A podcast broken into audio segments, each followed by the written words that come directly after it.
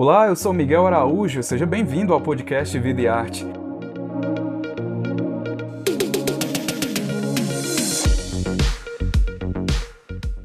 Nessa nova temporada, a gente vai conversar com diversos artistas brasileiros. Toda semana, um novo episódio vai estar disponível no seu agregador de podcast favorito. Para acompanhar o bate-papo na íntegra e mais detalhes sobre o projeto Vida e Arte Convida, assine o Povo Mais, a plataforma multi-streaming do Povo. Ah, e não vai se esquecer de acompanhar o Vida e Arte nas redes sociais e nos cadernos especiais do jornal O Povo. Hoje a repórter Ana Louise Gadelha conversa com a artista Kaya Conk, um dos nomes revelações do pop e funk brasileiro. A drag queen iniciou seu caminho artístico por influência da série RuPaul's Drag Race e nessa entrevista ela conta mais detalhes da sua carreira e os principais desafios enfrentados pela cantora conhecida por suas letras sensuais. Olá, pessoal, sejam muito bem-vindos a mais um episódio do Videarte por Vida. Eu espero que vocês estejam aí muito ansiosos para saber quem é o convidado de hoje.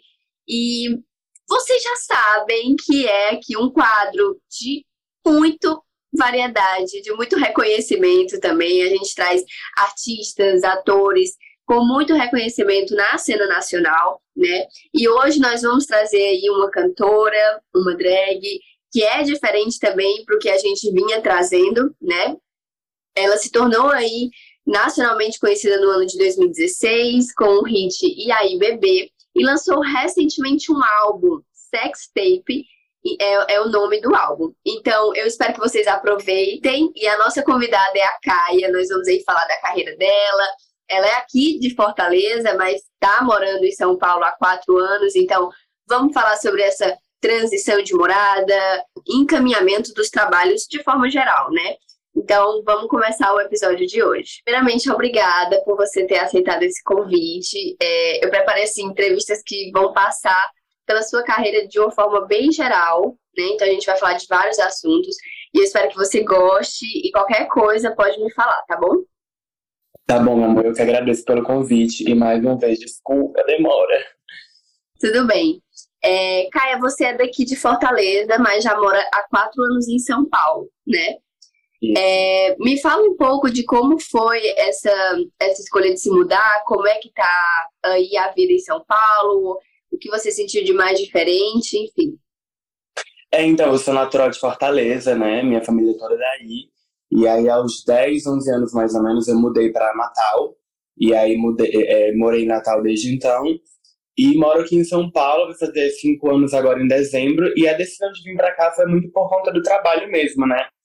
Tanto pelo circuito pop, LGBT aqui em São Paulo ser bem mais explorado no geral, assim, então a gente consegue ter um, um, um, um uma rotatividade maior, assim, né, do que a gente faz no geral. Como também no quesito shows, né, assim, tipo logística de viagem, aéreos, todo esse lance, assim, acaba sendo mais viável para quem contrata eu saindo daqui, né?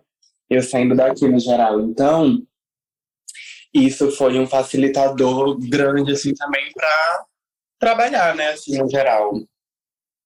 Entendi. É, e você já foi para São Paulo tendo alguma oportunidade, ou você foi meio assim, às cegas, mas sabendo que as coisas iam fluir melhor? Antes de eu vir para São Paulo morar de vez com meu produtor, a gente passou um, um, um ano assim, vindo e voltando. A gente vinha, passava dois meses, voltava. Vinha, passava um mês, voltava, entendeu?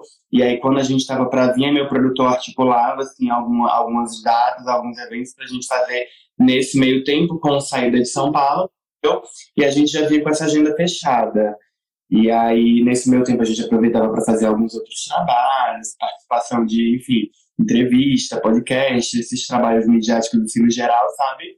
Mas era meio que a gente veio meio que a gente vinha sempre tendo alguma certeza. Então, quando a gente mudou, meio que a gente já estava bem habituado com o cenário de, de, de, trabalho, a cidade, a dinâmica e tal. Estava um pouquinho mais adaptado assim com a ideia, sabe? Caia, desde quando você tem uma relação aí com o mundo da música? Né? Quais eram as suas principais inspirações também? A minha relação com o mundo da música é até meio assim, porque, tipo, tem muita aquela galera que é, desde cedo já toca instrumentos e canta e tem familiares que, que, que, que são artistas também e tal. No meu caso, tipo assim, é um pouco diferente. A minha mãe sempre gostou muito de música, assim, mas como uma pessoa que escuta música, consome música no geral, sabe? Nada, nada profissional, por exemplo. E eu sempre passando música da mesma forma. Sempre gostei muito de ouvir, de, de fazer tudo ouvindo música e tal. Mas nunca me pensei necessariamente dentro do mercado atuando, assim, né, enquanto profissional da área. E aí, quando eu comecei a me montar, eu era DJ, né? Eu comecei como DJ. E aí, como DJ, eu já tocava bastante funk, a galera gostava muito do meu set, já conheci muito meu set pelo, pela sonoridade de funk e tal, tá? E aí, em algum momento que, tipo assim, com a cena acontecendo, com as coisas mudando, com ao meu redor, tipo, me estimulando e tal, que veio a ideia de eu fazer a minha música, entendeu? E aí foi quando eu comecei a, tipo, mergulhar nesse universo de tipo, sentir é, é, esse outro lugar do, do, consumir música, né? Que é, tipo assim, o consumir, é, é, no caso, produzir, né? E aí, desde então, vem sendo uma experiência, assim, bem interessante porque, enfim, né, com muitos altos e baixos também, porque eu já questionei muito, assim, a, a, a, como você, a minha veia artística, né, justamente por saber que é um, é um background mais recente, de certa forma, né, mas é uma jornada, assim, muito, muito gostosa, sabe, tipo, conseguir expressar sentimentos e sensações e traduzir histórias e experiências e coisas que você vê, coisas que você vive, transformar isso em música, assim, um jeito que você consegue colocar sua identidade, você consegue é, é, é, pensar numa, sonoridade, numa combinação de sonoridades que você vai achar interessante, entendeu? Trazer toda essa combinação assim e no final das contas ter aquele material ali, depois ainda vir com algum audiovisual para tipo, ilustrar aquela, aquela, aquela experiência, aquela história. Então, mergulhar nesse universo e me deu um, um, um, gosto muito bom na boca, assim. Então eu me apaixonei muito por esse lance de, de cantar, de fazer clipe, de fazer música, de, de ter a minha persona artística, que é que também é, é, é, imprime muito de mim, assim, no, no, no, geral. E aí é uma experiência bem, bem, bem, bem bacana, assim, bem gostosa. Massa. E você é, era DJ aqui em Fortaleza? Eu já cheguei a tocar em Fortaleza, mas como eu, eu morei aí até os 10 anos, né, de idade. Então, eu fui para Natal, eu estava com 10, 11 anos. Então, meio que a, toda a parte da minha vida mais consciente, assim, eu vi mais lá em Natal, né? E aí, depois que eu comecei minha carreira como drag DJ lá, né, lá em Natal, aí eu cheguei a viajar bastante pelo Nordeste. E aí fui, fui para Fortaleza, fui para Limoeiro, fui para Juazeiro, fui para como, gente, pro Crato, sabe? Aí, cheguei aí algumas vezes, mas tipo assim, o começo, o começo da carreira foi em Natal, sabe? Entendi.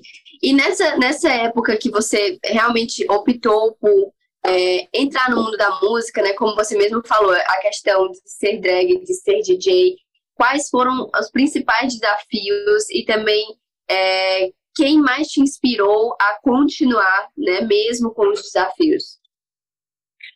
Então, é, é, os maiores desafios, eu lembro que naquela época, quando eu comecei, assim, eu acho que nessa jornada toda, eu acho que os maiores desafios foi justamente quando eu comecei a sair da, da, da, da área de DJ para começar a, a, a, trabalhar cantando, né?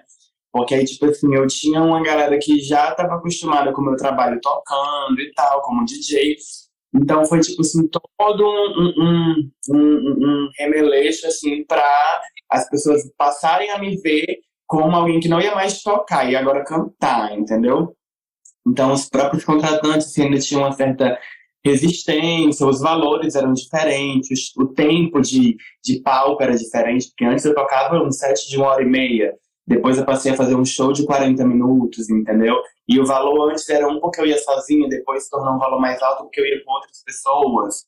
E aí, então, uhum. tipo, e aí isso ia gerando uma certa dificuldade, às vezes, de eu conseguir trabalho, de eu conseguir, assim, essa aceitação de forma mais fluida da galera, isso ia naturamente atacando minha ansiedade e, e, a minha cabeça e eu ficava, gente, será que eu tô no caminho certo? Será que é isso mesmo que eu tenho que fazer?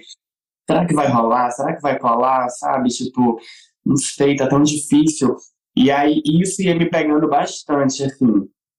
Mas o meu produtor, assim, desde sempre do meu lado, né, que é o Davi, ele sempre teve do meu lado, assim, tipo, é, é, é, me incentivando e, tipo, comprando muito a ideia do, da, da Caia junto comigo, sabe? Inclusive até ele, que por um momento, se eu não tivesse com ele, eu teria desistido, mas como eu tinha uma outra pessoa pra, assim, né, dar uma satisfação, então não tinha como eu simplesmente largar a mão, assim. Mas se eu tivesse sozinha, só pelo lance da ansiedade, eu teria facilmente ido só pra o, o mais safe, entendeu? Que antes eu tava tão de boa, só sendo DJ, recebendo meu dinheirinho ali, entendeu? Mas foi muito bom, inclusive, que eu insisti nisso, que eu dei continuidade, porque é muito aquele papo, né? Tipo assim, que tudo que a gente gosta de fazer e, e, coloca o nosso empenho e a nossa cabeça e o nosso tempo e investe assim, nossa alma naquilo, vai funcionar, entendeu? Uma hora ou outra aquilo vai virar algo, aquilo vai, tipo assim, chegar em algum lugar que você espera. E foi desse jeito, assim, com, com o meio artístico, sabe?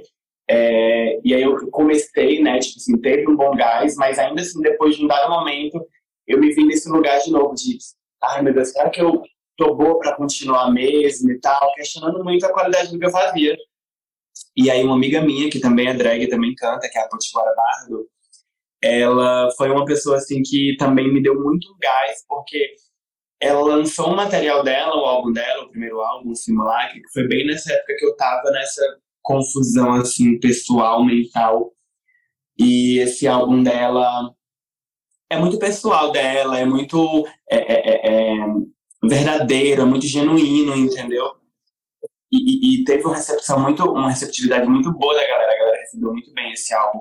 Então, quando eu vi, tipo assim, uma amiga minha tão próxima, que a gente cresceu junto, começou a trabalhar junto, tipo assim, fazendo algo tão genuíno e a galera recebendo tão bem, eu percebi, tipo assim, como o foco do bagulho todo, tipo, tava muito mais na verdade e na minha relação uhum. com aquele trabalho, sabe? Com a música em si. Eu não precisava me preocupar tanto com toda a configuração do rolê, do rolê, sabe? No geral, assim, tipo, com balada, não sei o que, pessoas e recepção, internet, darará era muito mais sobre a minha relação com o material que eu estava produzindo e como eu estava colocando a minha verdade e, e, a minha autenticidade naquilo, entendeu? Sim. Aí começou a fazer sentido para mim, as ideias foram entrando no lugar, assim, e aí eu, mais uma vez, me vi voltando nos trilhos, assim, mas a Potiguara, ela foi uma pessoa, assim, que foi crucial, assim, para mim nesse, nesse momento, sabe?